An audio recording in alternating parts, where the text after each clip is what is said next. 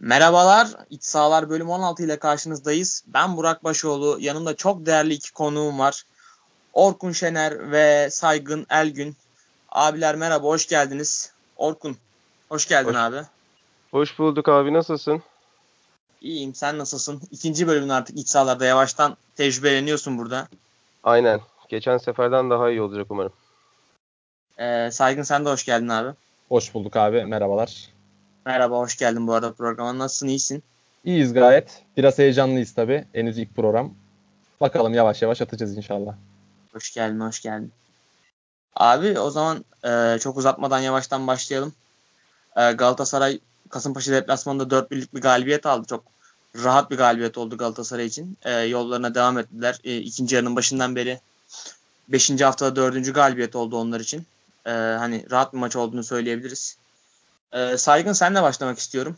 E, bu maçla ilgili neler söylemek istersin? E, tabii öncelikle Belanda'dan başlamak gerekiyor. Yani e, Galatasaray'a geldiğinden beri bir buçuk senedir ilk defa bir on numara gibi oynamaya başladı Belanda. E, bunda iki faktörün etkili olduğunu düşünüyorum. Bir Belanda ile alakalı. Yani Fatih Terim onu ikna etmiş sonunda bunları yapabileceğine. Çünkü şut atmaya başladı adam iki haftadır.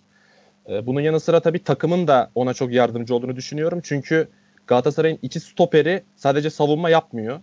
E, takımın boyunu gerçekten kısaltıyorlar ve Galatasaray çok önde hücum edebiliyor bu sayede. Tabii ligde geçerli oluyor bu. Avrupa'yı konuşacağız galiba daha sonra. Orada pek e, işler yolunda gitmedi. E, e, Belanda'nın da kat edeceği mesafe haliyle azalınca e, buradan da Belanda görev tanımı netleşince bir 10 numara performansını göster gösterebildi. E, bu sayede de 2 haftada 3 gol attı işte. E, buradan yürüyebildi Galatasaray. Burada Selçuk İnan'a bir parantez açmak istiyorum ben.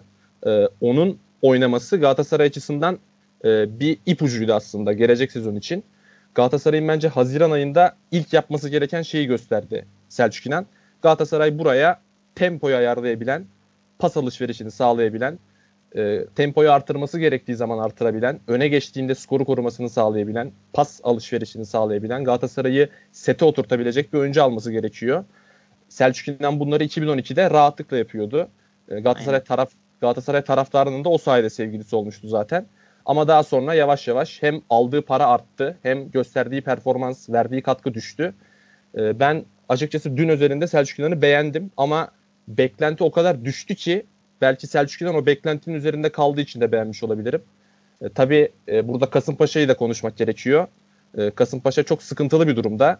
Belki 8. sıradalar şu an ama puan farkı çok yok açıkçası düşme potasıyla. 5 puan kapanabilecek bir fark. Kasımpaşa'nın tırnak içinde o gebelik orta sahasında Selçuk İnan'ı iyi göstermiş olabilir bence. Kasımpaşa zaten hani şu an e, çok sıkıntılı bir takım. Genel olarak bütün takımları iyi gösterebilecek Tabii. durumdalar şu an. Çok geniş alanda oynuyorlar. Çok hmm, sıkıntılı bir durumdalar zaten şu anda. Hani Mustafa Denizli'nin bilmiyorum daha kaç hafta daha kalır Kasımpaşa'da ama hani artık acilen bir kan değişikliği lazım oraya da. Abi e, şey Emre Taşdemir ilk defa birlik maçında ilk 11 çıktı e, Galatasaray'la. Orkun senden girmek istiyorum o konuya. Onu nasıl buldun? Emre Taşdemir'i beğendin mi? Abi Emre Taşdemir'i beğendim. Yani çok uzun süredir maç eksiği olan bir oyuncu zaten. Çok ağır sakatlıklardan çıktı. Çok beklenti vardı ondan. Ee, ama iyi formda fit bir Emre Ömer Bayram'dan çok daha iyi bir alternatif olur. Emre üzerinde benim söyleyeceğim şey bu maçta sadece bir tane pas hatası yaptı. Aldığı topların sadece birini olumsuz kullandı yani geride oynayan bir oyuncu için ilk bakışta yani yana ve geriye genelde oynadığı gibi düşünülebilir. Ama Ömer Bayram'ın e, çok yersiz top kayıplarından Galatasaray'ın başı ağrıdı. Oynadığı maçlarda Ömer'in Nagatomo yokken. O yüzden daha topu bilen bir bekle oynamak savunmadan çıkarken de Galatasaray'ın çok yumuş, e, güçlendirecektir. Orada bir avantaj olacaktır. Yerli olması zaten başlı başına bir avantaj. Hücumcu bir bek. Yani büyük takımda bir bek oynayacaksanız öncelikle hücum yeteneklerinizin ön plana çıkması gerekiyor zaten. Savunma bir şekilde halloluyor. Ee, ben Emre'yi bu maçta beğendim. Tabii Adeles'i kurtarmadı. 60 dakika dayandı ama yani yavaş yavaş onu da Fatih Terim bu tip daha yumuşak rakipler karşısında ben Emre'nin daha rahat kullanılabileceğini düşünüyorum.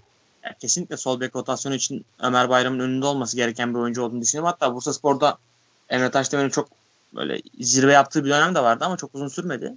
O fena bir adam değildir yani Emre Taşdemir. Hani Ömer Bayram'dan falan iyidir yani.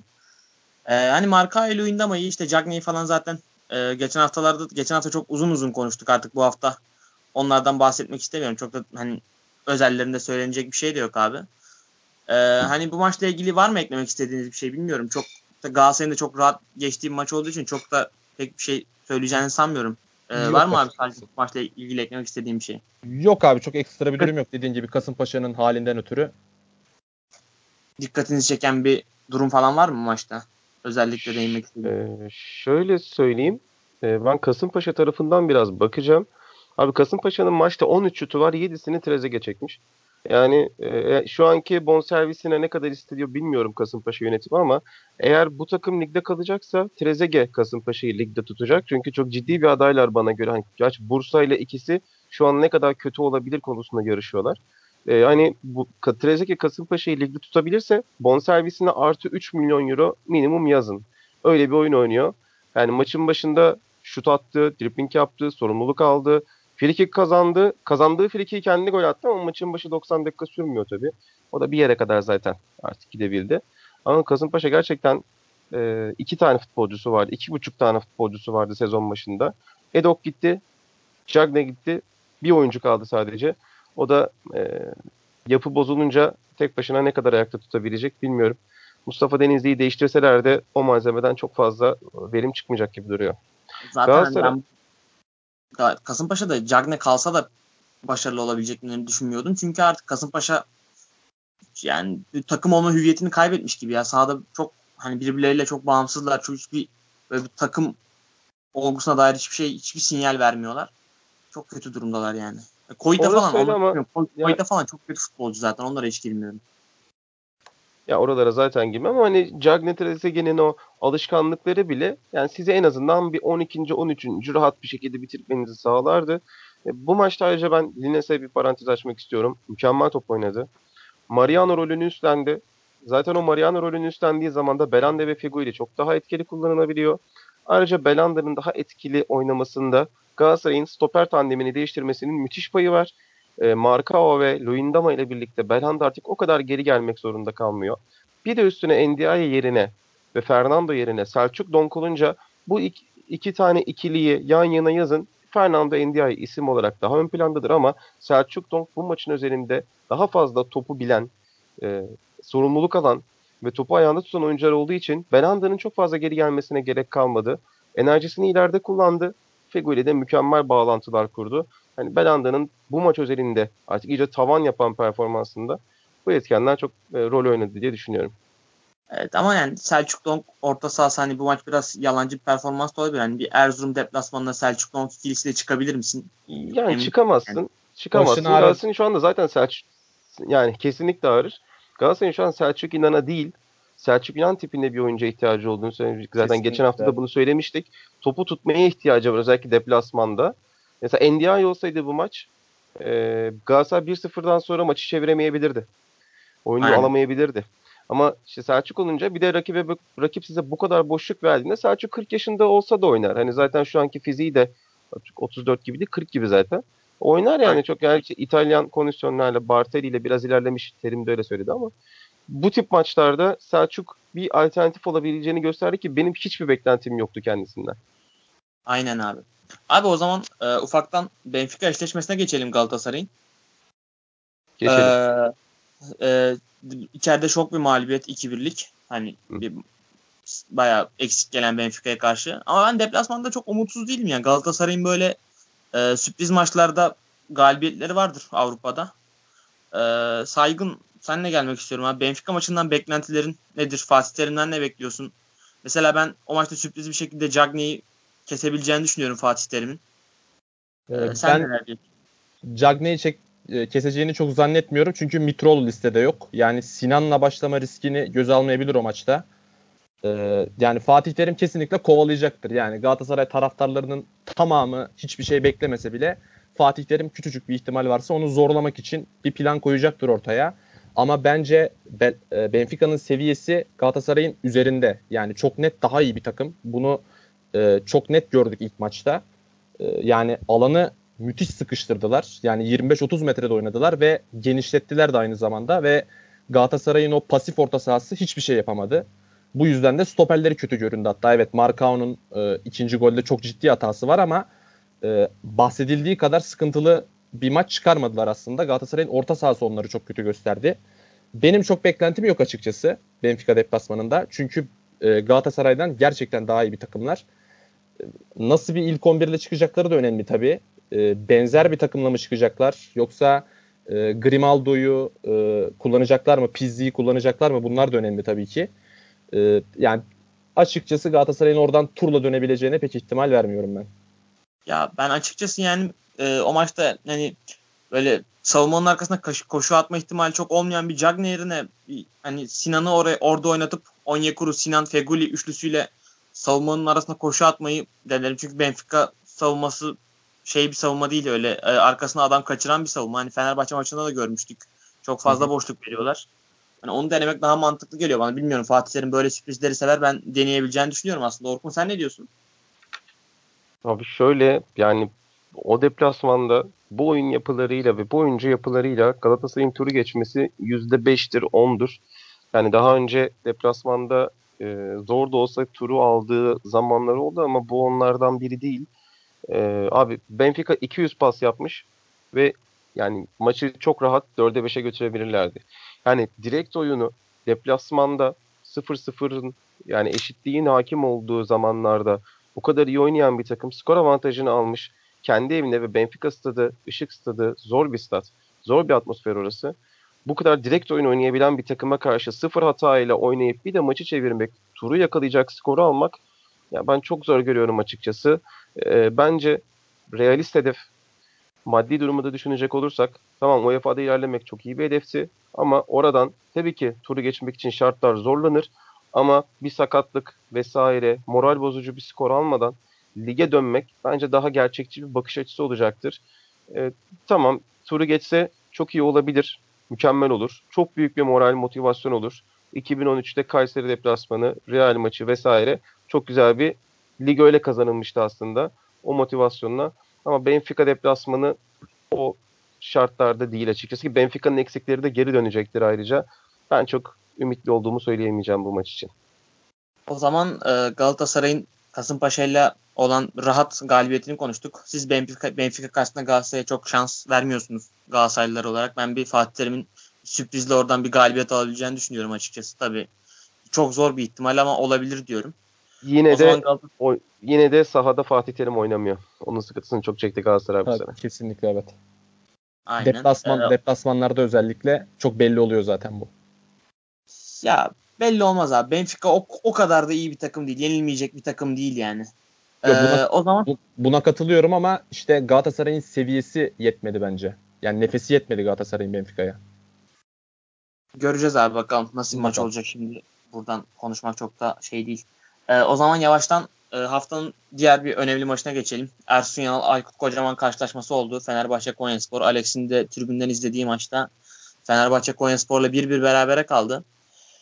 Ee, Orkun sana gelmek istiyorum abi. Ee, Konyaspor'un e, 4-4-2 dizilimiyle sahaya çıktığını görüyoruz ve bu iki tane dörtlü bloğu Fenerbahçe aşmakta çok zorlandı e, maç boyunca. E, çok fazla orta kafa gole dönmeye çalıştı, dön, dönmeye başladı bir yerden sonra biraz da zorunlu olarak. E, neler gördün? Ne diyorsun maçla ilgili? Abi Fenerbahçe'nin oyuncu değişikliklerini kim yapıyor? O kim yapıyorsa onu göndersinler ya. Yani Ersun Yanal yapıyorsa bilmiyorum geçen haftadan sonra bu hafta çıtayı çok yükseltti yanlış değişiklik konusunda ama yardımcılarından biri de onu bunları yönlendiriyorsa o ihanet ediyor ben söyleyeyim. Abi bu kadar kötü oyuncu değişikliği olamaz. Değiştirilen her oyuncu da Fenerbahçe geri gitti. Şimdi Fenerbahçe'nin çok sorunlu bir kadrosu var. Çok defolu bir kadrosu var. Bir, tarafı kapattığınız zaman yani devamlı e, arkasından sular gelen bir duvar gibi bir tarafın elinize kapattığınız zaman diğer taraf akıyor. Bu maça da Topal e, ve Jason'la çıktı. Yani Fenerbahçe'nin bu seneki başlangıcını düşünecek olursak Jason Mehmet ikilisine dönüş yapılması çok trajik bence. Özellikle Aykut Kocaman'a karşı çift Libero'ya dönülmesi iç sahada.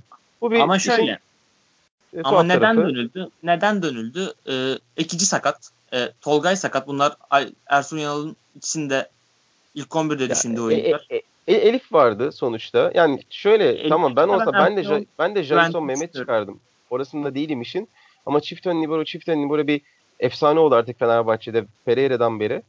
Ee, işte biraz böyle kaderin cilvesi gibi oldu açıkçası. Ee, dediğim gibi çok sorunlu bir kadrosu var. Yine işte bu Zayt ilk defa çıktı 11'de. Fena görüntü vermedi. Ee, ama ekici döndüğü zaman nasıl kullanılacak? Çift ön libero'dan vazgeçilecek mi vesaire bilmiyorum.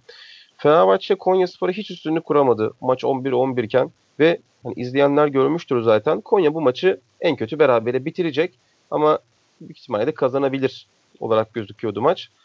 Ee, ama sonra Fırat Aydınus çıktı sahneye. Bilmiyorum onu da ben konuşmadan geçemeyeceğim çünkü. Korkunç bir yönetim. Korkunç kararlar. Yani gerçekten yani skandal düdükler gördük maçta. Ee, yani aynı pozisyona ertesi gün sarı kart verilirken o maçta kırmızı kart çıktı. Yani adam düşerken mecburen bastı baldırına tam darbe var ama sarı ile geçiştirilebilirken kırmızı vermesi, e, işte varı yanlış yerde kullanması, yanlış yerde kullanmaması ve yani Şikertel'in e, davalık olabilecek hareketine sarıyla geçiştirmesi, gözleriyle görmesine rağmen falan. Yani olacak işte yani skandal bir yönetim vardı. Konya'nın bu arada tweetini çok e, ironik buldum onu söyleyeyim. Maç 11-10 oynanıyor şeklinde. Fenerbahçe'nin e, bu kadrosuyla üretebilmesi gerçekten çok zor. Bir iki tane not aldım ben. Abi maçta Volkan 25 kere, Slimani 28 kere topla buluşmuş. Yani eşitliği yanlış yerde kurmuş bu takım ya. Hani böyle bir şey olamaz. 18'de 3 şut isabeti var. 18 şutun sadece 2 tanesi Slimani'ye ait. Ve hani oyunun işleyişine baktığınızda Ali Turan'dan daha iyi stoper performansı verdi Konya adına. O yüzden maç çok eksik oynadığını da hissetmedi açıkçası. Ee, ve şöyle bir ilginç durum oldu. Dakika 82 ve 84 Fenerbahçe'de oyuna giren oyuncular Alper ve Elif. Ama kulübede bir tane forvet var. O sahaya bile giremedi. Frey. Abi Fenerbahçe'de şu Silimani'nin yerine bile oyuna giremiyorsan yarın ilk uçakla Bern'e gönderin abi bu adamı. Yani zaten böyle bir yani girmemesi lazım zaten. Frey bundan sonra Fenerbahçe'de dakika alması ihanet abi ama yani Silimani'yi gördükten sonra diyorsun ki ya ne kadar kötü olabilir? Yok yok hani, daha daha kötü olur abi emin ol. Yani Frey daha kötü o zaman şey. o kadar da kötü olmadı. yani o kadar da kötü bir adamın artık Fenerbahçe'den maaş almasına, kontenjanı kaplamasına bence gerek yok abi. Ya, facia evet. bir karar. Facia bir planlama. Yani Komonya'nın zırhı gerçekten çok kalın olmalı. Ee, ben hani Ersun Yanal bu malzemeden nasıl bir yemek yapacak bilmiyorum. Orta sahayı güçlendirse, fiziksel olarak güçlendirse yaratıcılık gidiyor. Yaratıcılıkta güçlendirse stoper ve bekler ve tek ön libero o e, sertliği, o bütünlüğü sağlayacak yapıda değil. Yani Zenit maçının yıldızı Harun penaltıyı çıkartmış. Bu maç yedek vesaire. Ee, gerçekten çok tuhaf işler. Ayrıca Aykut Kocaman'ı da tebrik ediyorum. Yani Konya Spor'un Mourinho'su. Gerçekten yani Konya'ya belki Mourinho gelse bu etkiyi yapamaz. E, ayrıca son 5 yılda özellikle Ersun Yanal'dan da çok daha iyi bir hoca olduğunu düşünüyorum Aykut Kocaman'ın. Vasat kadrolar e, yani çok fazla işte verimli olması beklenmeyen kadrolar. Onların dilinden iyi anlayan hocalara muhtaçtır. Fenerbahçe kaliteyi yükseltmeden Aykut Kocaman'ı gönderdiği için bugün bu sıkıntıları yaşıyor bana göre. E, Joseph takımın çivisiydi. Onu söktüler yerinden ek olarak. E, o iki hamle Fenerbahçe'nin bugününü temelini hazırladı diyebilirim. E, bundan sonrası da çok parlak gözükmüyor açıkçası. Ya evet haklı olduğun noktalar var. Değişiklikler konusunda çok haklısın. Hakem konusunda haklısın ama bir şeye es geçtin. Fenerbahçe'nin de e, Jason'la bence çok net penaltı verilmedi ama hani çok da tartışmaya gerek yok. Skartel'in şeyi kırmızı kartı kesinlikle çok netti. Ben Sadık'ın şey Jovic'in kırmızı kartının hani verilse çok itiraz edilecek pozisyon olmadığını düşünüyorum ama Skartel'in kırmızı kartı çok netti. O es geçildi. Skartel'in özellikle çok uzun zamandır bir formsuzluğu var. Hani Ümraniye maçında gördüğü kırmızı karttan işte bu maçta yine kırmızı kart bir hareket. Golde de hatası var. Şikirter'le kesinlikle çok e, ciddi formsuzluk var ama Fenerbahçe'de Ersun Yanal da abi e, hani biraz şanssız da ilerliyor aynı zamanda. Şu anda işte en formda oyuncuları Isla, Ekici, Soldado bu maçta yok. E, Tolgay yeni almışsın takım hani takım belki üstüne kur, kurmaya düşündüğün oyuncu ilk 90 ikinci 90 dakika oynatacağım maçta e, sakatlanıyor daha sınırken. E, biraz şanssızlık da var ama tabii e, bu oyunu hiçbir şekilde açıklamıyor. Fenerbahçe hiçbir şekilde geriden oyun kuramadı. Hiç organize bir şekilde hücum edemedi. Orta kafa gol denedi. Bu biraz sıkıntılı bir durum. Ya Şenol ee, Güneş bile bıraktı bu taktiği ya. Ya ama biraz da Fenerbahçe işte buna mecbur kaldı. Orta sahada Topal'la, Jason'la ve e, e, bir yerden sonra Elif'le oynayınca buna çok da şey yapamıyorsun. Kızamıyorsun çünkü e, çok fazla alternatifin kalmıyor ama bu orta sahaya biraz Tolga Ekici geldiğinde biraz daha kreatiflik katıl katacak katılacaktır bu takıma. İşte o zaman da ee, Zayt'ı eklediğin zaman o fiziksel direnci nasıl koruyacaksın? Yok yok yani. Üçlüye mi döneceksin? Ee, Zayt'la Çünkü... ikiden biri oynar. Ya Zayt oynar ya ikici oynar. İkisi aynı anda ben oynamaz. Ben sana söyleyeyim bak. Zayt'la ikicinin birlikte oynatılabildiği bir formül bulamazsa Ersun Yanal Ekici'yi 8 oynamaya ikna edecek. Onun o fiziksel kapasitesini yükseltecek. Zayt'la Ekici'nin birlikte oynamadığı her maçta Fenerbahçe bu sıkıntıları yaşar. Tolga Yarslan ayrıca Fenerbahçe'nin aradığı oyuncu değil. Çok net değil. Zayt'la Ekici birlikte oynamaz. Ben sana Tolgay konusunda katılmıyorum. Ben Tolgay'ın Fenerbahçe'nin uzun zamandır aradığı oyuncu olduğunu düşünüyorum. Bunu ilerleyen zamanlarda da göreceğiz. Ee, hani Ekici veya Zayt'tan biri oynar. E, Jason kesinlikle bu takımda oynar. Ee, onun dışı, o, o şekilde yani Jailson, Tolgay veya işte Ekici veya Zayt'tan biri. Ben Zayt'ı tercih ede- edeceğini düşünüyorum uzun vadede Ersun Yanal'ın. Ama bilmiyorum Ersun Yanal'ın Ekici'ye karşı da özel bir sevgisi var. Bunu tam e, oturtamadım kafamdan hangisini oynatır hangisini oynatmaz bilemiyorum. Abi şöyle e, zaten senin çok skorer bir kanadın yok. Moses'ı ikinci forvet gibi kullanıp baklava 4-3-1-2 oynayamaz mı Fenerbahçe? Zayt, Ekici, Jason hepsinin birlikte oynadığı. Ya Orkun şey Tolga ile birlikte. Yani zaten senin skorer bir kanat oyuncun yok. Moses'ı zaten yani Premier Lig'de çizgide oynuyor vesaire. Tamam Türkiye için ceza sahasında da etkinliği ya. olduğunu biliyoruz zaten. Ben ben olsam böyle bir şey denerdim açıkçası. Yani beklerin güven evet. vermesi ki Dirar o oyunu oynar belli oranda. Ee, ya ben olsam bunu denerdim çünkü bu get, seni götürecek bir e, hamle değil, bir sistem değil, bir diziliş değil ve şu son 5 haftalık fiksüre bakınca da çok radikal bir değişiklik gerekiyor Fenerbahçe için. Bence tam tersi radikal bir değişiklik gerektiğini düşünmüyorum. 4-3-1-2'ye falan demek. Bunlar bu, bu ligin bu haftasından sonra yapılması çok doğru işler olarak görmüyorum. Ee, yani Fenerbahçe ile ilgili Zenit eşleşmesine de 1-2 dakika değinelim.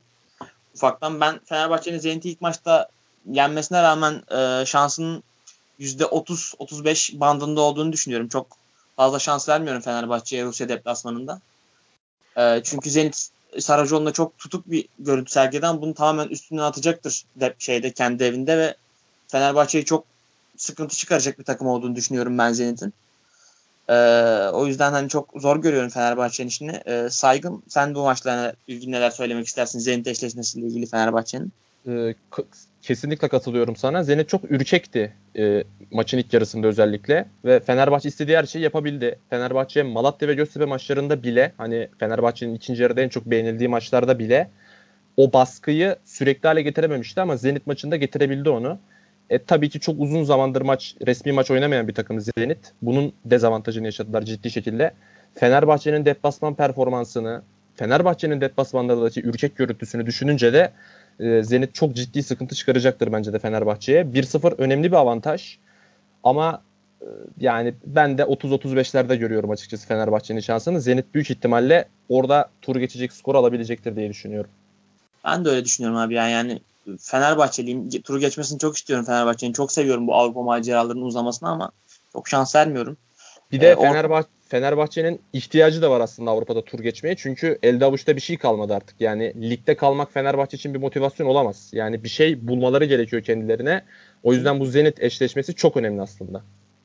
Ya kesinlikle taraftarın böyle tutunacak bir şeye de ihtiyacı var. Yani bir, gol bulunursa her şey olabilir ama ben yine de hani bir gol atsa bile Fenerbahçe'nin 3 gol yiyeceğini düşünüyorum Zenit'ten. O yüzden çok şans vermiyorum. Ee, Orkun senin de abi Zenit maçıyla ilgili e, fikrini çok kısa alalım sonra ufaktan Başakşehir'e geçelim. Abi Fenerbahçe Zenit'i yenmedi. Fenerbahçe Zenit'in iki aydır resmi maç yapmamasını yendi öncelikle. E, ayrıca Zenit'in biraz yani, hantallaşmaya uygun bir kadrosu vardı. Onun e, bayağı bir e, sonuçlarını gördük bu maçta. E, ama Ukrayna, Rus, Doğu Avrupa, e, Doğu bloğu deplasmanları Türk takımları için her zaman zor olmuştur. E, Zenit'in özellikle Zuba gibi iç saha oyununa çok uygun, baskı oyununa çok uygun bir forveti var elinde ve Fenerbahçe'nin şu anda mevcut stoper formunu düşünecek olursak o Zuba özelindeki yoğun baskıyı kaldıra, kaldıramayacağını düşünüyorum. Ee, tamamen maçı kilitlemeye yönelik bir oyun oynamaları gerekiyor ve kontrayla e, işte Moses'ı özellikle ana plan olarak kullanıp ki bu maçta bence Dirar da önde kullanılabilir. E, İzda Dirar'la birlikte. E, Ve o şekilde bir plan Öyle ol, ya. olursa birer. Aynen yani Moses Dirar'la çabuk çıkıp e, bir şeyler üretmeye çalışacaktır ama Forvet'te o Slimani mi Frey mi o, yani gerçekten o konuda çok büyük bir çaresizlik var ya. ya ben yani, çok ciddiyim. Alper varsa Alper oynasın o maçta. Aynen. Bir, mantıklı mantıksız şey, değil bu arada. İlk Benfica maçında da çünkü o denenmişti. Evet, iş, işe yaramıştı kesinlikle evet. Aynen ve e, bu maçta kesinlikle Serdar Aziz oynamamalı bence. çünkü güçlü forvetleri olan zaafı malum. Zuba'nın karşısında Serdar. Listede yok zaten galiba. Aynen zaten yok, doğru doğru doğru pardon listede yok ama olsaydı da ben oynamasını hiç istemezdim açıkçası. ben kafam karıştı pardon. Abi o zaman ufaktan şey yapalım. Ee, bunu da geçtik Zenit karşısında Fenerbahçe'ye çok şans vermiyoruz iç sahaları olarak. Ee, Başakşehir yine ligdeki dördüncü 1-0'lık galibiyetini aldı Antalya Spor deplasmanında. Ee, sıkıntılı bir maç oldu aslında Başakşehir için. Maçın belli dönemlerinde e, sıkıntı yaşadılar. E, saygın abi e, sana şöyle gelmek istiyorum. E, Abdullah Avcı'nın sistemi yine bu maç 6-7 tane net pozisyona girdi Başakşehir ama maçın e, belli kısımlarında çok net baskı yediler ve rakibin özellikle ikinci bölge presini iyi uyguladığı dakika aralıklarında Başakşehir'in çok sıkıntı yaşadığını gördük. E, bu konuda ve maçın geneli hakkında neler söylemek istiyorsun? E, açıkçası benim Başakşehir'den puan kaybı beklediğim bir maç değildi. Hatta zorlanmasını da beklemiyordum. Bu kadar zorlanmasını da beklemiyordum. Evet dediğin gibi çok pozisyona girdiler. Yani oyunun sonunda hele boş kaleye e, Mossoro'nun kaçırdığı acayip bir gol var. Ve devam etti sürekli bu. Ama Başakşehir zaten sezonun genelinde bu sıkıntıyı yaşıyor aslında. Şu an 6 puan farkla lider ve ligin en sorunsuz takımı gibi gözüküyor kağıt üzerinde. Ama maçı koparmada çok ciddi sıkıntıları var ve bu yüzden işte Alanya maçında Erzurum maçında da yakalandılar. Ee, yani bu baskı yeme meselesini aslında e, 11'de 11 ayağa topa yatkın oyunculardan kurulu bir takım. Ama o ani şok baskıları bir türlü aşmakta e, aşamıyorlar. Bunda sıkıntı çekiyorlar. E, yani burada net bir forvetlerinin olmaması da bence bir etken. Evet Robinho oyunlarına ciddi bir katkı sağladı. Arda'yı kullanmaya başladılar. Ciddi bir katkı sağladığını düşünüyorum. Ama e, net bir bitiricilerinin olmaması maçı koparmalarında e, çok ciddi sıkıntı yaratıyor. Ve bunun e, problemini yaşıyorlar açıkçası. Ya Robinho bir de o role hani yavaş yavaş da daha çok alışmaya başladı. Bu maçta ben çok beğendim Robinho'yu. Gerçekten hani e, bitirici pozisyonda değil ama pozisyonları Hı-hı. hazırlama noktasında çok faydalı oldu Başakşehir'e. Bir de Dembaba girdikten sonra Dembaba gerçekten çok kötü durumda şu an fiziksel Tabii, olarak. Evet. Hem fiziksel olarak hem mental olarak kendine hiç güveni yok. Fiziksel olarak da çok kötü durumda. Ben hiç beğenmedim Dembaba'yı girdikten sonra. Hani, bence Başakşehir'in ikinci forveti şu an o kadro Dembaba olmamalı. En kötü Bayiç olmalı. Hani Adebayar'la Abdullah Avcı'nın falan evet, katılıyorum. var. Aslında Bayiç evet. oynadığı süre aldığı dönemlerde çok da kötü değildi. Takımın oyununa, pas oyununa ciddi katkı sağlıyordu. Ama tabii evet. Robinho ile farklı bir oyuna dönmek istedi.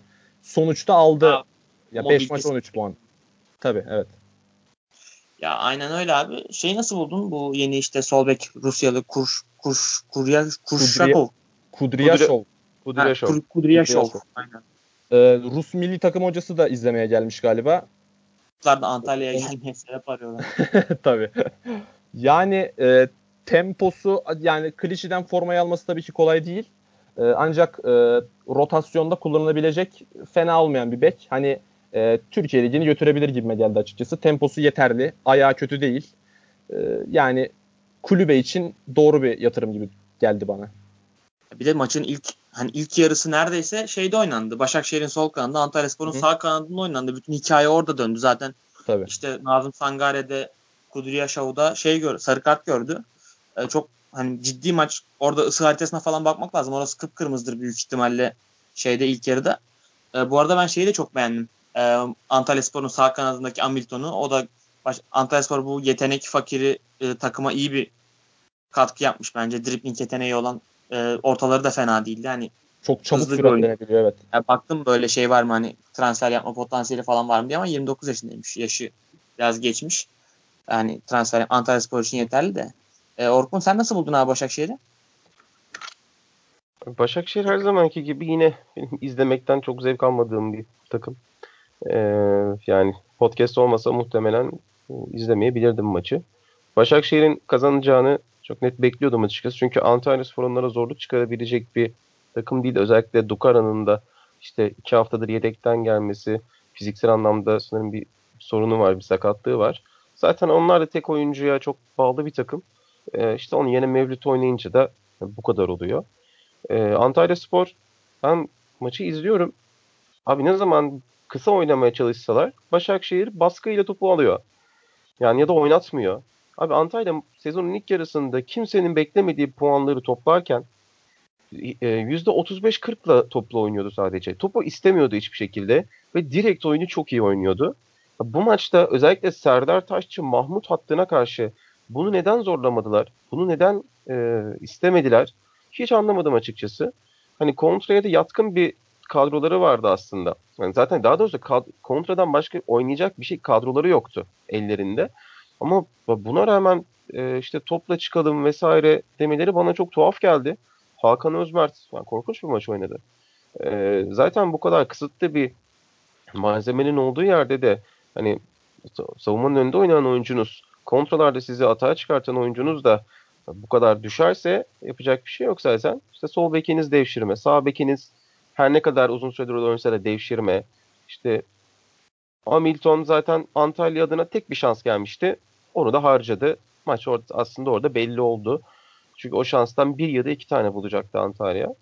Ama Başakşehir'i çok ben zaten tutan bir adam değilim. Yani onda oynadıkları oyunu bana çok hitap etmiyor. Şampiyon oyunu oynamıyorlar. Tekrar söylüyorum. E, ayrıca aldıkları Kudryashov'da Başakşehir standartlarında oldukça genç bir oyuncu. 31 yaşında. 33 yaşındaki Klişi'nin yedeği olarak bence e, çok yani idare eder bence. Hani şu an Kudryashov'dan daha yaşlı olarak e, bu kadroda 9 tane futbolcu var. Ve kendisiyle yaşıt da e, 4 tane futbolcu var. o yüzden de çok e, şey çekmeyecektir yani yabancılık çekmeyecektir. Başakşehir'in kayıp yaşamaması beklenen maçlardan biriydi bu. Ama bundan sonraki deplasmanlarda 1-0 Başakşehir'e yetmez. Çünkü e, kalan rakiplerinin e, hiçbirinde Antalya kadar zayıf bir malzeme yok. Bursa hariç. Evet. Haklısın ama ben Başakşehir konusunda şurada sana katılmıyorum. Ee, Başakşehir'in o hücum yaptığı bir 15 10-15 saniyelik sekanslar bu Vişya'nın, Arda'nın işte Robinho'nun kendi aralarında paslaşmaları bence ligin en izlenebilir ama şöyle, e, çok... şeyleri, kısımları tabii çok şey hani dar zamanlar ama kesinlikle ligin en izlenebilir en, en kaliteli yani. şey kısmı orası bence ligin çünkü gerçekten hani Robinho'nun, Arda'nın o işte Mahmut'un, Mostor'un o kendi aralarında paslaşıp o rakip sahada bir şekilde karşı karşıya kalmaları bana inanılmaz keyif veriyor ama dediğin gibi oyun genelinde tabii tempoyu çok düşürüyorlar. Ama yine de e, Başakşehir bence bu maç iyiydi yani 1-0 kazandılar ama yani çok fazla da kaçırdılar. İyi de pozisyona girdiler. Sadece işte maçın belli kısımlarında çok baskı yiyorlar. Öyle bir sıkıntıları var. E, bu maç üzerinde eklemek istediğiniz başka bir şey var mı yoksa geçelim Beşiktaş maçına? Geçebiliriz abi. Bende bir şey yok. Ee, şöyle ki son bir şey söyleyeyim. Başakşehir'i yenmek istiyorsanız oyunu kora kora çevirip tempoyu yükseltmeniz gerekiyor. Düşük tempoda ve fiziksel bir mücadelenin ikili temasların az olduğu yerde Başakşehir'i yenemezsiniz.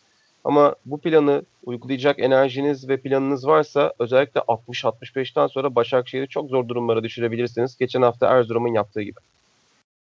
Kesinlikle. Bir de ligin de kalitesi yüksek yani artık her takım her takım bir şeyler yapabiliyor. O yüzden yani her maçı kazanmak zor gerçekten bundan sonra. Hele bundan sonra bir de bütün takımların neredeyse ligde 8-9 takımın küme düşme düşmeme hat şeyinde hattında.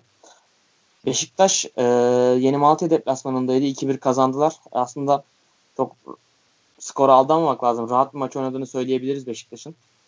E, Saygın abi e, maçı izledin mi? İzledim evet abi. Abi neler ne diyorsun? Ne düşünüyorsun Beşiktaş hakkında? Çok rahat bir maç oynadılar aslında. 2-1'den daha farklı bir sonuçla kazanmaları kaçınılmazdı bence ama 2-1'de kaldılar.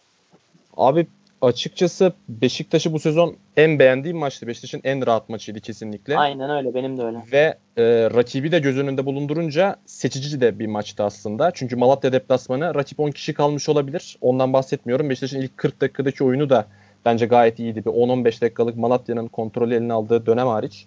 E, Beşiktaş'taki en büyük farkın ben Atiba olduğunu düşünüyorum açıkçası. E, çünkü Beşiktaş orada işte Medel'le oynadı, zaman zaman Necip'le oynadı. Ama ikisi de bir savunma önü oyuncusu aslında. E, pas tarafını yönetebilecek adamlar değil kesinlikle. Topla haşır neşir olmak isteyen adamlar değil. Atiba net bir orta saha oyuncusu ve Beşiktaş'ın bu Beşiktaşlıların çok öykündüğü 15-16 sezonundaki futbolda Atiba başrol aslında. Çok önemli bir oyuncuydu orada. Atiba'nın performansının yukarı çıkması Beşiktaş açısından çok önemli oldu. Ve e, ayrıca bir durum daha var. Beşiktaşlı futbolcular çok rahat görünüyor sahada. Çok daha huzurlu gözüküyorlar. Yani ligin ilk yarısında Caner'in, Gökhan'ın, Atiba'nın, Vida'nın, Laiç'in suratlarına baktığınızda yani bir karamsarlık vardı. Maçı kazanabileceklerine inanmıyorlardı. Özellikle deplasman maçlarında. Ama e, ligin ikinci yarısında Erzurum maçında sıkıntı yaşadılar. Onun dışında kazandıkları 4 maçta vücut dilleri de çok rahat görünüyor. Yani Beşiktaş ilk defa üst üste 2 hafta o 15-16 sezonundaki taraftarın çok öykündüğü futbola çok yakın bir oyun oynadı. Bunda da ben açıkçası orta sahalarını doğru kurmalarının payı olduğunu düşünüyorum. Kesinlikle Adem Reis zaten inanılmaz bir maç çıkardı. Aynen hani gerçek, gerçekten ben 2015-2016 Sosa performansından daha çok beğeniyorum şu anda Adem Reis'i. Gerçekten çok çok üst düzey oynuyor. Bir daha bir hani forvet gerçekten inanılmaz fark ediyor. Burak Yılmaz Tabii. gerçekten çok değiştirdi Beşiktaş'ı. Ya gerçekten başka bir takım yaptı yani. Ee, şöyle katılıyorum sana. Ee, Sosa'nın oynadığı takım her açıdan kusursuz kurulmuş bir takımdı. Yani e, oyuncu oyuncu bakmadan söylüyorum bunu. E, yani düzeni, sistemi çok belirli bir takımdı. Bu takım bence Şenol Güneş'in üzerinde çok kafa yormadığı, yönetimin üzerinde çok kafa yormadığı bir takım. Ama buna rağmen Laiç buradan bir şey çıkartabildi. Beşiktaş'a bir Beşiktaş'ın bir oyun kurmasında çok ciddi bir başrol oldu. E, bu yüzden katılıyorum kesinlikle sana. Yani Sosa performansın üzerinde neredeyse. Takımın durumunu düşününce. Kesinlikle öyle ya. Yani ben Beşiktaşlı olsam çok üzülürdüm gerçekten. Adamlar için o golden sonra yaptığı saçma sapan o direğe, korner direğine tekme atıp sarı kart görmesi. Gerçekten. Tabii. tabii. Ama tabii orada şöyle bir durum var. Kagawa oynayacağı için mutlular. Beşiktaş'ın şu anda öyle bir lüksü var. Abi aynen de yani Kagawa şu an fizik olarak ne kadar hazır onu bilmiyoruz. 90 dakikayı çıkaracak durumda olduğunu ben çok düşünmüyorum açıkçası. Hani bir evet. de Adem'le çok çok şu an tam zirvesindeydi Tabii, Beşiktaş. Aynen. Çok büyük kayıp zaten. O tartışmasız. Çok kayıp. Yani Atiba zaten söylüyor ya yanına gidip işte ceza aldığını büyük ihtimalle. Orada Hı. inanılmaz yüzü düşüyor zaten. O da çok üzülüyor. Kötü ama Beşiktaş rahat maç çıkardı dediğin gibi. E, evet. Orkun sen ne diyorsun abi bu maçla ilgili? Ee, Beşiktaş hakikaten saygına katılıyorum. Çok rahatlamış gözüktü. Ee, oynamayan 3 adam vardı. Medel, Necip ve Larin. Beşiktaş'ın oyununun çok iyiye gitmesinde ben bu üçlünün oynamamasının da olumlu payı olduğunu düşünüyorum. Tabi Caner'in Caner'in içinde olduğu bir oyunun bu kadar yani pas e, örgüsüyle e, olması beni biraz şaşırttı açıkçası. Çünkü Caner deyince benim aklıma direkt en az 40 metreden şişirilen toplar geliyor. Ama o da biraz daha yerden oyuna ikna olmuş durumda gibi gözüküyor. Kovarejma da biraz daha pasifize olmuşken. E, ben Beşiktaş'ı beğendim açıkçası. Burak onların sorununu çözmüş gibi duruyor. O 2015'te Hamzoğlu geldikten sonra onu biraz daha forvet arkası gibi, biraz daha pasör gibi kullanıp offside'dan kurtarmıştı. Beşiktaş'ın da oyununa ben o zamandan sonra ilk defa Burak'ın bir takım oyunda bu kadar katkı verdiğini görüyorum. Bu beni çok şaşırttı açıkçası. Yani bu ne kadar sürer çok bilmiyorum ama şimdilik işe yaradığı bir gerçek. Yani Larin pek demek vesaire denemelerinden sonra. E, Lay için yaptığı hareket bana e, direkt bir Lincoln'un Trabzon maçında attığı golden sonra korner direğine tekme atıp kart görmeyip sonra işte ikinci sarıdan başka bir şeyden görüp atılmasını getirdi aklıma. Yani muhtemelen çok büyük bir heyecan patlaması, adrenalin patlaması yaşadı. Çünkü öyle çok o toplara girecek bir adam değil en azından son zamanlarda ki görünümü öyle. Yoksa İtalya'da da arada kafası gidip gelen bir adamdı o. Laiç. Ee, ben Beşiktaş'ı beğendim. Malatya çok düşmüş. Yani Malatya'da abi e, inanılmaz bir düşüş var ya ikinci yarı başladığından Muazzam düşmüş. Muazzam düşmüş. Hani o sert takımdan, o sıkı takımdan işte eser kalmamış hiç geriye. Ee, Bülent Cevahir yaması işte birinci ligden aldıkları o oraya tutmamış. Ve e, Adem Büyük'ün gördüğü kırmızı kart. E, abi ya bu tip adamların artık futbol oynamaması gerekiyor en üst seviyede ya. Gerçekten yani. Adem Büyük gerçekten benim de karakter olarak hiç tasvip etmediğim bir ya, oyuncu. Bir de Ömer Şişmanoğlu da bu maç çok kötüydü. Abi dünyanın en saçma kırmızı kartını gördü ya. Ve e, o kırmızı kartı görürken e, Lens çok ciddi, ciddi ama sakatlanabilirdi de. Tamam ayağını çekti falan ama abi orada hamleye ne gerek var? Bak aynısını Başakşehir maçında Robinho yaptı. Hakem Mete Kalkavan onu atladı. Vardaki Arda kardeşler de atladı. Abi burada gayet güzel kırmızıyı gösterdin. Göstermen de gerekiyor zaten. Yani o Mete Kalkavan'da çok rezil bir maç yönetti zaten. Onu çok girmedik ama. Onu da söylemiş olayım. Ee, abi Adem Büyük'ün hala bir takımın hücum planının önemli bir parçası olmasını ben sindiremiyorum açıkçası. Tamam işte Butayip varken, Sadık varken, daha sıkı bir oyun oynarken iş görüyordu. Ama yani yanında Alexic var, Gilarma var. Kalite bulabiliyorsun demek ki. Ama oraya Adem artık koyma. Hele ön tarafta da Ömer varken zaten. Yani hiç Malatya'nın e, ligi yavaş yavaş doğal konumuna doğru işte 10.luğa 11.liğe doğru giderek e, orada ligi bitireceğini düşünüyorum. Evet, Beşiktaş öyle gözüküyor şu an. Yani Abu Bakar evet. Kamara çok e, ciddi bir ha, katkı o, yapmasa Malatya Spor'a. Yani Kamara'nın yani. nasıl geleceği önemli. Yani Kamara gelip Alexic ve Guilherme ile frekansı tutturursa yine ilk 8'de kalabilirler ama onların durumda hiç iyi gözükmüyor şu an için. Ya hani Erol, Erol Bulut'un konu düşün şeyinden penceresinden bakınca çok can sıkıcı bir takım. Hani iyi bir takım kuruyorsun. Dördüncüyle, dördüncü, üçüncü girdi hatta Yeni Malatya Spor devre arasında. E, devre arasında senin defansif liderin Sadık Çiftpınar ve işte hücumdaki nerede oyun kurucun Butayip gidiyor. E, yerlerine Sadık Çiftpınar'ın yerine kimse alınmadı. E, Butayip'in yerine Abubakar Kamar alındı ama bambaşka bir profil. Tamam çok iyi oyuncu ama bambaşka profilde bir oyuncu. Yani biraz yönetime de sinirlidir şu an Erol Bulut. Abi o Murat Akçı oynuyor. O çıkınca Mustafa Akbaş giriyor yerine yani. Maç içinde yani bile o, eksiliyorlar ya. İkisi de çok sıkıntılı oyuncu ya. İkisi de çok yetersiz bu lig için. Ee, peki e, Fenerbahçe Beşiktaş derbisini konuşalım çok az. Ee, abi e, şöyle gelmek istiyorum Orkun sana. Bu maçta e, La için eksikliğini Beşiktaş'ın çok hissedeceğini düşünüyor musun? Çok düşünmüyorum aslında. Çünkü Kagawa orayı e, kotaracaktır bence. Özellikle Beşiktaş'ın ben skoru almak için çok beklemeyeceğini düşünüyorum. 60'a kadar Beşiktaş skoru almış olacaktır diye tahmin ediyorum bu maçta. O zamana kadar Kagawa zaten yapması gerekenin yapacak bence. E, ben Beşiktaş'ın çok net favori olduğunu düşünüyorum. Yani gerçekten çok net bir favori. Geçen seneki e, bir lig maçındaydı sanırım. Çok çaresiz durumda bırakmıştı Fenerbahçe'yi Beşiktaş. E, o yine bir tekrar edecektir bana göre. Çünkü artık o zamanki gibi dir dirayetli duran bir takım da yok. Galatasaray maçındaki o ola, e, doğaüstü durum bir kere olur. O Vodafone'da olmaz hiçbir şekilde. E, ve Beşiktaş'ın çok ciddi avantajlı olduğunu düşünüyorum. Fenerbahçe için tek bir durum var. Tek bir avantaj sağlarlarsa Beşiktaş'ın sol kanadında bir açık var. Bir eksiklik var. Ve Fenerbahçe'nin en iyi işleyen yeri de İzda Dirar ki o da Aykut Kocaman mirasıdır. İlginç. Orayı zorlayarak bir şeyler üretebilirler belki ama onun dışında sahanın geri kalan her bölgesinde e, Beşiktaş gerçekten çok ağır basıyor. Ben çok net bir galibiyet alacağını düşünüyorum Beşiktaş'ın.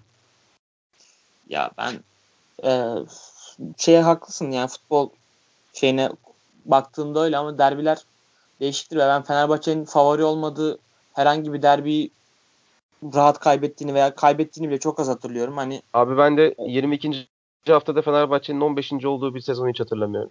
Yani ya, o yüzden doğru, e, doğru, birazcık ama... bunları bir kenara bırakmamız gerekiyor. Ya, ama yok, bunu yani. devam ettiren, bu imajı devam ettiren biraz da Telekom'daki Galatasaray Fenerbahçe maçı oldu. Ama dediğim gibi o çok denk gelecek bir maçtı. Ben aynısına Beşiktaş'ın izin vereceğini düşünmüyorum. Kontraya da muazzam yatkın bir takım oldular.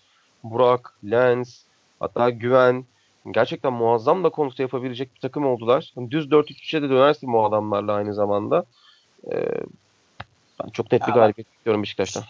Şöyle ben bu maçın çok e, tek taraflı bir maç olacağını düşünmüyorum. Çok e, kafa kafaya bir maç olacaktır. Yani e, Beşiktaş'ın öyle çok Fenerbahçe'den rahat orta sahaya alabileceğini düşünmüyorum. Ee, hani Laiç olsa işler çok farklı olurdu ama Laiç yine Kagawa'da 90 dakikada nasıl iş çıkaracak onu da çok bilmiyoruz açıkçası. O yüzden böyle ben ee, hani Abi bir, şöyle bir, bir birlik bir beraberlik bekliyorum bu maçtan. Şöyle ki eğer Atiba şarj olmasaydı dediğine katılırdım ama şarj olmuş bir Atiba ve onu maç içinde de bir powerbank görevi gören Dorukan'la birlikte ben Beşiktaş'a Fenerbahçe'nin orta sahada üstünlük sağlaması çok zor düşünüyorum. Yani yine Fenerbahçe'nin açmazına geliyoruz aslında. Jason topal mı çıkacaksın? Diri kalmak için. Tolgay o psikolojiyi kaldıramaz Beşiktaş stadında şekilde buna imkan vermiyorum. Fiziksel durumu da ayrıca bunu kurtarmaz, el vermez. Ekici yoktu bir haftada. Yine o maçı kaldıracak kadar bir çünkü çok yoğun bir maç olacak o. Kafa olarak da çok hazır olmak lazım. Yani o yüzden yine Fenerbahçe'nin açmazları yine başına iş açacak o maçta. Yani bilmiyorum. Ben Tolga'nın oynayacağını düşünüyorum. Çok da çok da sıkıntı olacağını düşünmüyorum. Senin dediğin psikolojik faktörlerin çünkü çok böyle şeylerin Abi Tolgay çok çöküyor maçta. Efendim? Tolgay çok çöküyor maç içinde. Gerçekten çok çöküyor. Yani o ambiyansı kaldıramaz. Ya bazen senin dediğin gibi oluyor. Bazen tam tersi etki yapıyor. Tabi bilemeyiz doğru. Yani şey çökebilir. Ama ben Ersun Yanal'ın Tolga ile çıkmaktan başka çaresinde olduğunu düşünmüyorum. Çünkü o işi yapacak başka bir oyuncusu yok. Bir alternatifi yok Tolga'nın Fenerbahçe'de. O yüzden Tolga'ya hazır olduğu sürece Fenerbahçe'de oynar. Ee, ben dediğim gibi kafa kafaya bir e, oyun bekliyorum. Ee, hani böyle baktığın zaman hani Beşiktaş'ın maçları şu ana kadar Beşiktaş iyi gözüktü. Ama biraz da şey hikayeli gitti Beşiktaş'ın. Çok olumlu hikayede ilerledi Beşiktaş maçı. Mesela Beşiktaş Antalya'nın çok ciddi sıkıntıya girebilirdi işte. Çok hızlı çözüldü maç. Bu Bofin sayesinde. İşte dünkü maç, hey, dünkü maç diyorum. Yeni Malatya maçı işte Malatya Spor kırmızı kart gördü. Biraz daha kolaylaştı. Yani tamam Beşiktaş yine çok iyi oynadı ama Beşiktaş'ın ben şu an olduğundan bir tık daha iyi göründüğünü düşünüyorum.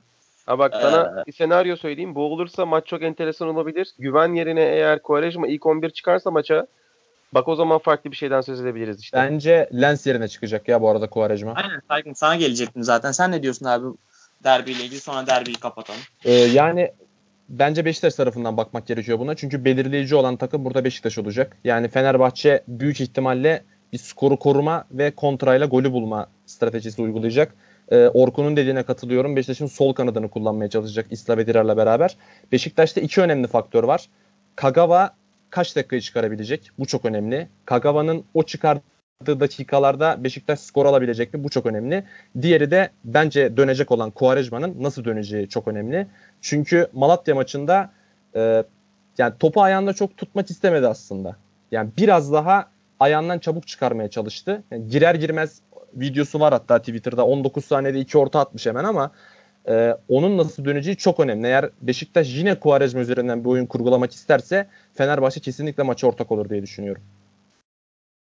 Peki abi. O zaman ufaktan bunu da bu maçı da kapatalım. Beşiktaş'ı da kapatalım. E, Trabzonspor, Alanyaspor karşısında içeride 2-0'lık bir mağlubiyet aldı. E, hani Trabzonspor ikinci yarıda işler kötü gidiyor. Onazi'nin Sosa'nın sakatlığından sonra toparlayamadı takım bir türlü kendine gelemedi.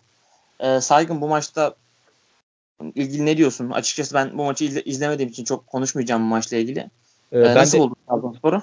E, ikinci yarısına yetişebildim ben de. Şimdi Trabzonspor'la alakalı ben çok kullanmayı sevmem ama şanssızlık hakikaten bu yani. Yani bir takım hangi takım olursa olsun dünyadaki kalecisi, sağ beki, sol beki, iki orta sahası birden sakatlanıyorsa, orta sahalarından biri yeni dönmüşse takıma bu çok ciddi bir şanssızlıktır. Tabii planlamayla alakalı da eleştiri yapabiliriz ama tüm bunların... Fena da oynamadılar sanki ya. Ben özete baktım yani kötü gözükmedi Trabzonspor. Tabii yani Şanslı e, bir maçtı sanki. pozisyon bulmakta zorlanmadılar zaten ki geçen hafta Galatasaray maçında da Trabzonspor özellikle son yarım saat kötü bir oyun oynamamıştı. E, Trabzonspor'un bu genç çekirdeği skordan bağımsız, yaşadıkları zorluklardan bağımsız sahaya bakan bir ekip. Yani Trabzonspor daha önceki yıllarda kırılmayı yaşadığı zaman tamamen yaşıyordu ve e, gidip yani Antalya Spor'a 7-0 yenildikleri falan bir sezon var. E, öyle öyle sıkıntılar yaşıyordu. Aynı sezon Kasımpaşa'dan falan 6 yemişlerdi. Ama Trabzonspor'un bu çekirdeği biraz daha saha içinde kalabiliyor. Oyuna bakabiliyor. O açıdan Trabzonspor'un bu çekirdeği koruması gerektiğini düşünüyorum ben. Kötü bir oyun oynamadılar. E, ama e, yani Rodayega'nın orada Panenka denemesini mi eleştirmek lazım? Daha facia bir durum yoksa Bence e, dönen dönen topu yani. evet dönen topu tamamlayıp sevinmesi mi daha facia açıkçası çok bilemedim ben. Ee, yani e, Sergen Yalçın'ın istemediği çok bir şey olmadı maçta ama Trabzonspor önemli fırsatlar yakaladı. Ayağına kadar da geldi ama değerlendiremedi. Ee, yani Alanya Spor tarafından bakmak gerekirse de e, yani bilemiyorum şu anda tipik Sergen Yalçın takımına mı dönecek? Yani e, geldi seri galibiyetler, uzun süre yenilmemezlik serisi. Daha sonra takım e, düşme potasından kurtulunca bir iddiası kalmayınca peş peşe mağlubiyetler ve sezon sonu ayrılış mı olacak? Yoksa devam edecek mi bu hikaye? Merak ediyorum açıkçası. Çünkü ben Sergen de, Yalçın ben aynı şeyi yaşıyorum. İkilemi Sergen Yalçın seviye atlayacak mı? Evet, aynen Yoksa öyle. olduğu gibi mi devam edecek? Ben hani şeyi çok istiyorum. Sergen Yalçın'ın iyi bir hoca olmasını çok istiyorum. O yüzden ilk Kesinlikle. senaryonun gerçekleşmesini çok istiyorum. Ee, güveniyorum da Sergen Yalçın'ın iyi bir hoca olduğunu düşünüyorum. Tamamen onun aşması gereken mental eşikler var. Bir takım Aynen kötü öyle. takım kötü gittiği anda bir her şeyden vazgeçiş durumu var Sergen'de. Onu bir bırakması lazım. Onu da ya, işte ilerleyen haftalarda göreceğiz. Evet. Yani bir ateşten gömlek giyiyor tırnak içinde. O takımı oradan kurtarıyor ama sonrasında aynı planını ortaya koyamıyor. Yani belki kendisiyle alakalı sıkıntılar oluyor. Belki oyuncularla alakalı sıkıntılar oluyor. Çoğunlukla da kendisiyle alakalı sıkıntılar oluyor büyük ihtimalle. Ama bu eşiği atlaması gerekiyor artık ki Beşiktaş'la adı anılıyordu. Yani en azından taraftarlar dillendiriyordu bunu. Bunun daha somut dedikodulara dönüşebilmesi için Beşiktaş'ı ikna edebilmesi için de bu eşiği kesinlikle atlaması gerekiyor. Ya aynen de Beşiktaş taraftarları biraz orada hani bence çok aceleci davranıyorlar. Çünkü Sergen Yalçın bir takımla geçirdiği yani bir, bir, sez, bir sezon bile yok tam olarak. Ee, bilmiyorum bu çok hani çok Ay- Aykut Kocaman bile hani Fenerbahçe'ye gelmek için kaç sezon teknik direktörlük yaptı da öyle geldi ki yine hani başarılı olup olmadığı bence başarılı diyebiliriz kendisi için. Tartışılır. Sergen evet. Yalçın Beşiktaş konuşmak Sergen Yalçın için de çok kötü olur. Yani Sergen Yalçın şu an Beşiktaş'a gelse başarısız olsa onun için de çok ciddi sıkıntı olur. Or, oradaki sebebin şu olduğunu düşünüyorum ben. Böldüm kusura bakma. Ee, yani Galatasaray'ın bir Fatih Terim'i var. Ne zaman başı sıkışsa gidebiliyor. E Fenerbahçe'de Aykut Kocaman, Ersun Yanal bir şekilde isimleri sürekli konuşuluyor. Beşiktaş için böyle bir antrenör yok açıkçası şu anda. Yani tabii ki çok fazla eski Beşiktaşlı futbolcu, teknik direktör oldu ve ligde çalışıyor şu anda ama Sergen Geliyor. Yalçın o koltuğa en ciddi aday gibi duruyor şu anda. Evet evet yani dediğin durum var gerçekten. Ee, hani Trabzonspor'a tekrar dönecek olursak da Trabzonspor iyi bir çekirdeği var ama hani yürüyecekleri yolu çiçeklerle dolu bir yol olmayacak kesinlikle. Çok zorlu şeylerden geçecekler, virajlardan geçecekler. E, bu da işte bu, bu dönemde biraz onu yaşıyorlar. Bu psikolojik eşikleri aşmaları gerekiyor. Bu genç oyuncuların gelişimi için de önemli.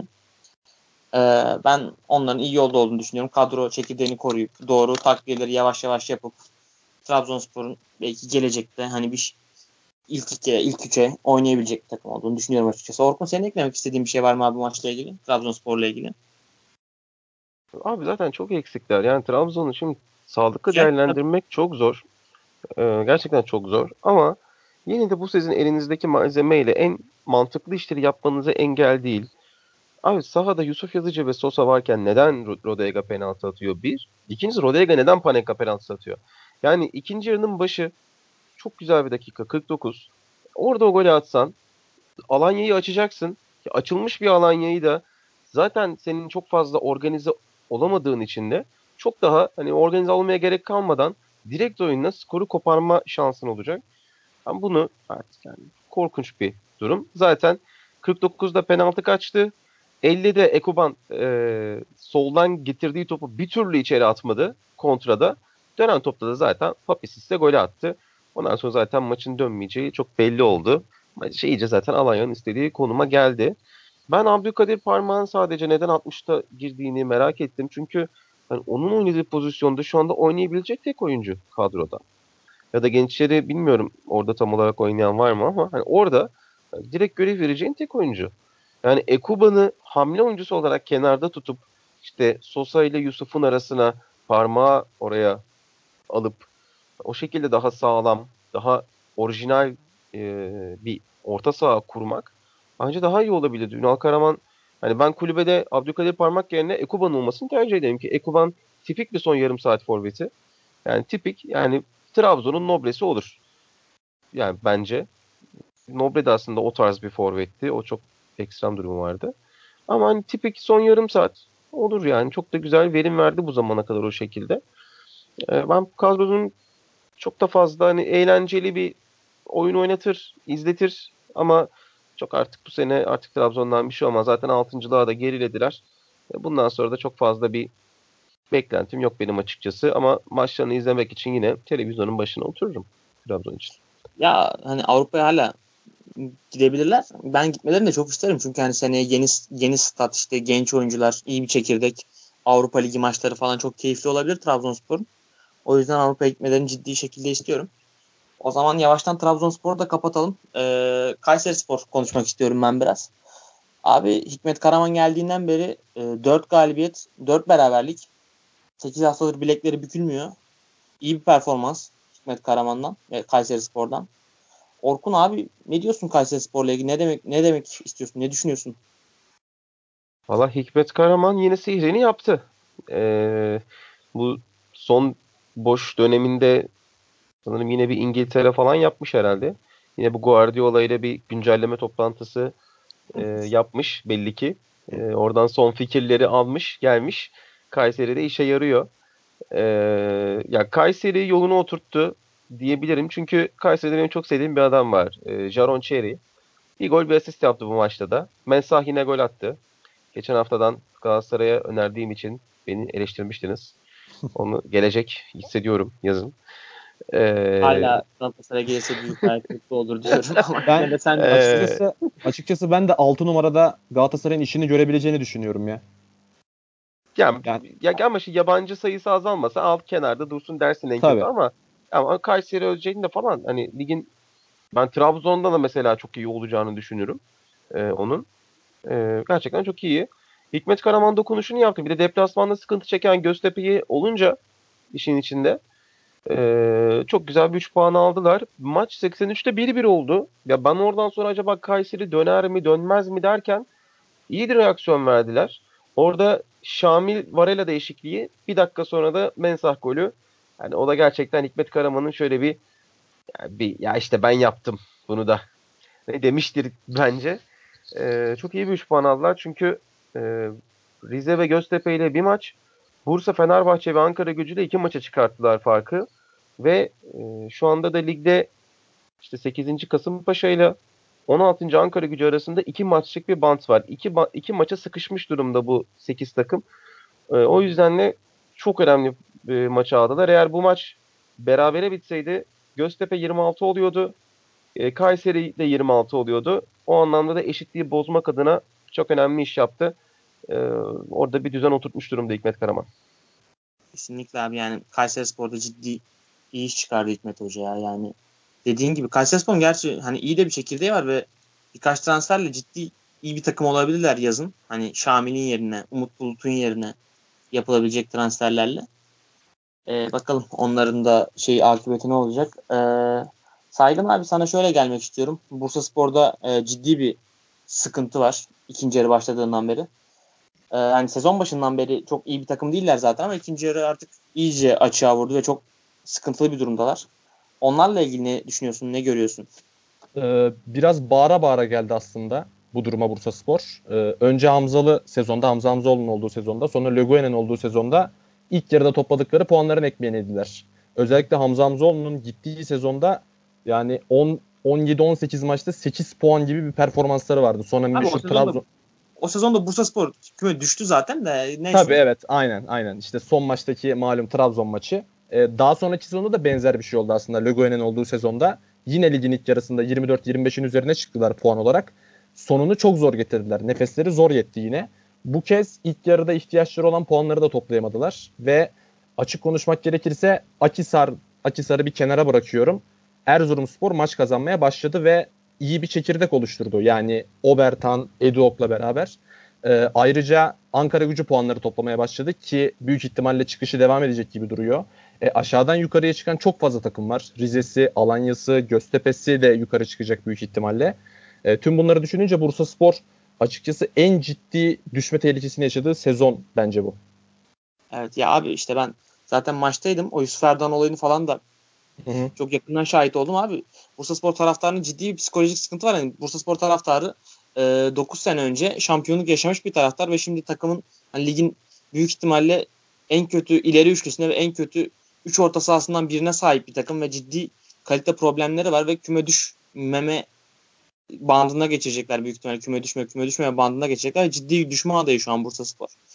Ee, hani Erzurum mesela Erzurumspor, Ankara Gücü işte Rize Spor gibi takımlar sezonu zaten bu beklentiyle giriyor ve bu, buralarda olmak onlar için sürpriz olmuyor ve buralarda oynamaya alışkınlar hani küme düşme potasından. Bursa Spor taraftarı için yani buralarda olduğunda daha farklı bir psikolojiyle çıkıyor maça. İşte mesela Bursa Spor yönetimi olağanüstü kongre kararı falan aldı. Direkt camia karışıyor şu anda ve Bursa Spor çok karman çorman bir 12 hafta bekliyor Bursa Spor ve bir iki mağlubiyetle her şey çok daha kötüye gidebilir ki haftaya da Başakşehir deplasmanında oynayacaklar. Ee, Bursa Spor ciddi sıkıntıda. Yani Rize Spor maçında aslında çok fena oynamadılar. Yani Rize Spor biraz da şanslı bir galibiyet aldı. Bir duran top dönüşü gol attılar. Bir de işte bir kontrada bir tane attılar. Ee, Rize Spor ciddi baskını kurduğu dakikalar oldu. Yine pozisyon bulmakta çok zorlandılar. Ee, ileri uçtaki tek böyle yetenekli olma, yetenek belirtisi gösteren oyuncular Lima. Yine o hani bir iki pozisyon yaratmada yardımcı oldu Bursa Spor'a. Ama onun dışında çok kısır bir orta saha, çok kısır bir ileri üçlü tartışmasız ligin en kalitesiz forveti Bursa Spor'da Umut Nayır bütün stoperlerin çok kolay teslim aldığı bir santrafor herhalde ligde o karşısında oynayıp en rahat oynayabildiğin santrafor Umut Nayır'dır. Çünkü hiçbir e, hiç zorlamıyor karşısındaki stoperi. Kesinlikle evet. Ee, Bursa Spor o yüzden yani benim şu an küme düşme aday şey listesi yapsam Akhisar'dan sonra ben Bursa Spor'u yazarım en net aday olarak. Ee, bilmiyorum neler olacak Bursa Spor'da bundan sonra. Yusuf Erdoğan olayı nasıl çözülecek, çözülecek mi? Yusuf Erdoğan gidecek yani oynayacak mı ligin bu şeyinden sonra? Onu da bilmiyorum. Orkun sen eklemek ister misin abi bir şeyler Bursa Spor'la ilgili? Abi Bursa Spor'un şu anda en çok gol atan oyuncusunu biliyor musunuz? Latovlevici olabilir mi? Biliyorum ama söylemek istemiyorum. Abi şu anda Bursa'nın en golcü oyuncusu ligde Aytaç Kara 4 golle. Bu sanırım her şeyi anlatıyordur. Yani ee, sonra da Lato Levic'i geliyor burada. Lato geliyor 3 golle. Sonra da 3 golle Umut Nayır var burada. Hani Lato da Umut da 15'er maç 3'er gol. Ee, Sako yokken zaten hani buyurun cenaze namazına olan bir takım. Sen çok yetenekli dedin. Allah'ın Olima bir gol iki asist yapmış 21 maçta. Yani çok da oynamış. Yani çok yani gerçekten takımın en yetenekli oyuncusu bu. Ya şey, yani, ben fena katkı e, vermemiş maç ya. beklenmeyen bir şeyler yapma kap- potansiyel olarak sadece Allah'ın Olima var. Yani Lato O kadar artık hani çıta o kadar düşmüş durumda. Ee, yani tabii tek şeyler yapmasını beklediğin adam ama ne kadar bir şey yapabilir. Yusuf Erdoğan bir gol bir asist. Bir de oyundan çıkmak isteme. O eşitledi orayı. e, triple double orada biraz yaptı. Evet. E, abi gerçekten hani yabancı, yabancı sayısı size de az değil mi ya? Hani Adem Büyük, Yusuf Erdoğan, işte bugün abi, Salih Dursun.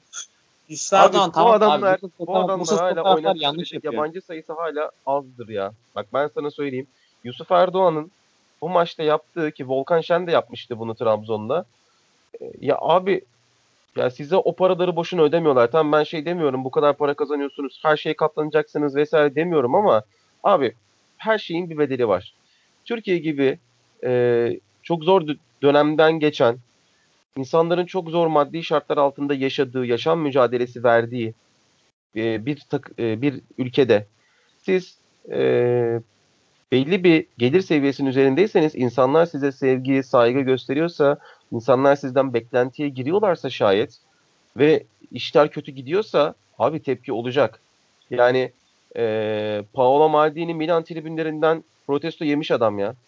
Yani bu her yerde oluyor. Olacak. Olmak zorunda. İşin doğası bu. Yani Bursa Spor taraftarı bir de yani gerçekten çok gözü kara bir taraftan. Takım otobüsüne girip darp et, futbolcu darp etmiş bir taraftar. Yani tepki göstermeleri çok normal. Sen topunu oynayacaksın. Maçını yapacaksın. Yani Bursa maçında konuşacak çok fazla bir şey yoktu açıkçası. Rize e, ara transferde takım neredeyse komple değiştirdi. Yani yine o sanırım random yazılmış bir sürü oyuncu aldılar hakikaten bakıyorum kadroya yani Abdullah, Gökhan ve Muriç dışında, Aminu dışında çok rahat okunan oyuncu yok mesela. Paso ünsüz harflerde doldurmuşlar takıma. Onlar yine kurtaracaklar. Zaten çıktılar e, 12. sıraya kadar. Ama abi Bursa'nın önündeki bir de 5 maça bakıyorum. Ya bu fikstürden nasıl daha çıkacaklar ben çok bilmiyorum açıkçası ya. Yani e, şimdi fikstürlerine ben bakıyorum tekrar onların. Abi Başakşehir deplasmanı. İçeride Sivas. Biz bir Ankara gücüne gidiyorlar. İçeride Galatasaray. Deplasmanda Alanya. Abi şu 5 maçtan 0 puan alsa ben şaşırmam yani. Aynen öyle ya. Bursa Spor'un da işi çok zor dediğin gibi. Ya bir an Bursa Spor taraftarının akıllı olması gerekiyor. Çünkü artık bundan sonra futbolcuları protesto ederek Abi kötü futbolcuları daha, daha da, daha, da kötüye sürüklersin. Islık, hani ıslıklama ya. kötüye olmaması gerekiyor. Olacaksa ya zaten da hani bunu adamların... 85. dakikadan sonra falan yapacaksın. Çünkü e, daha da şeye çekiyorsun. Zaten psikolojisi şu an kötü durumda futbolcuların. O yüzden Bursa Spor taraftarının biraz akıllı olması gerekiyor. Çünkü bu takım hani küme düşse kimsenin yararına olmaz. Futbolcular gider, başka takımlarda oynar ama Bursa Spor taraftarı yine öyle. bu Aynen takımla baş yani ya protesto edeceksen yönetime et abi. Yani yönetime et, Yönetim Samet Aybaba'yı et. da- Takımı onlar kurdular yani. Bu futbolcular zorla gelmediler oraya. Yani dediğin Aynen. gibi futbolcu da protesto edeceksen ya beğenmediğin bir oyuncu varsa oyundan çıkarken protesto et. Ya 80'i 85'i bekle. Maç zaten 78'e 0 olmuş. Ondan sonra tamam ama e, taraftarın yaptığı da bence tam taraftar tepki gösterir abi. Onlara bir şey demiyorum ben. Sonuçta stadyumlar bir nevi deşarj olma yeri. Ya bizim ligde Premier Lig gibi bir tribün kültürü olmaz zaten. E, hatta olmaması da bence sağlıklıdır. Yani çok şiddete bulaşmadıkları takdirde. Çünkü orası insanların deşarj olacağı bir yer. Memleket standartlarını düşünecek olursak. E, Yusuf Erdoğan'ın yaptığı çok büyük amatörlük. Abi o zaman sen futbolcu olacak dirayetli değilsin demektir. O zaman abi sen başka bir iş bak kendine. Yani ya da bir de ya da bir mental olarak bir affedersin abi lafını kestim ya da mental olarak sen bir rehabilite ol. Ya da e, kadrosu bu kadar sakat bir takımda oynama. Daha böyle yukarılarda baskının az olduğu bir yerde oyna. Abi sen de rahat et. İnsanlar da rahat etsin derler açıkçası. Yani bir de e, futbolcu aslında bunu yakıtı olarak kullanabilmeli bu protestoları. Çünkü cidden Bursaspor yetenek anlamında, toplam kalite anlamında az önce de söylediğim gibi Erzurumspor'un devre arasında yaptığı transferlerden sonra bence şu an ligin sonuncu sırasında kalite olarak. Yusuf Erdoğan bu takımda fark yaratabilmeli ve bu protestoları bir yakıt olarak kullanmalı aslında ve bu şekilde motive olup aslında devam etmeli. Yani daha fazla şey koymalı sahaya. Yani bir futbolcunun buna kesinlikle lüksü yok bence de. Abi bir de bir şey ekleyeceğim son olarak. Ee, Samet Aybaba'nın orada Yusuf Erdoğan'ı çıkarmaması gerekiyor abi. Bak e, 30-35. dakika sen orada oyuncuyu çıkardığın anda oyuncuyu daha çok bitiriyorsun aslında. Sen orada oyuncuyu çıkarmasan belki oyuncu maçın genelinde olumlu bir şey yapacak. Taraftarla belki tekrar bütünleşme şansı var maçın geri kalanında ve zaten Yusuf Erdoğan yerini alacak da iyi bir oyuncun yok işin şey kısmı, diğer kısmı. Hani sen orada Yusuf Erdoğan oyundan alarak tamamen Yusuf'la taraftar arasındaki bağları koparıyorsun aslında. Yusuf Erdoğan ki oyuna da dönmüştü sonrasında. Korner falan da kullandı. Hani belki olumlu bir şey yapacaklardı ve takımın e, daha faydasını olacaktı. Ben de bence orada Yusuf Erdoğan'ı oyundan çıkarmaya gerek yoktu. Orada da erken bir reaksiyon verdi. Hiç gerek yoktu. E, tamamen ipleri kopardı Yusuf Erdoğan'la taraftar arasında öyle yaparak. Ben onun da yanlış olduğunu düşünüyorum. E, zaten konuşacak da başka bir konumuz kalmadı. Ufaktan kapatalım programı. E, beyler geldiğiniz için çok teşekkürler. Biz teşekkür Ee, ederiz. Saygın abi te- tekrar bekliyoruz. Orkun yine aynı şekilde seni de bundan sonraki iş sahalarda tekrar tekrar bekliyoruz. Kendinize iyi bakın. Ee, herkese iyi geceler. İyi geceler. İyi geceler.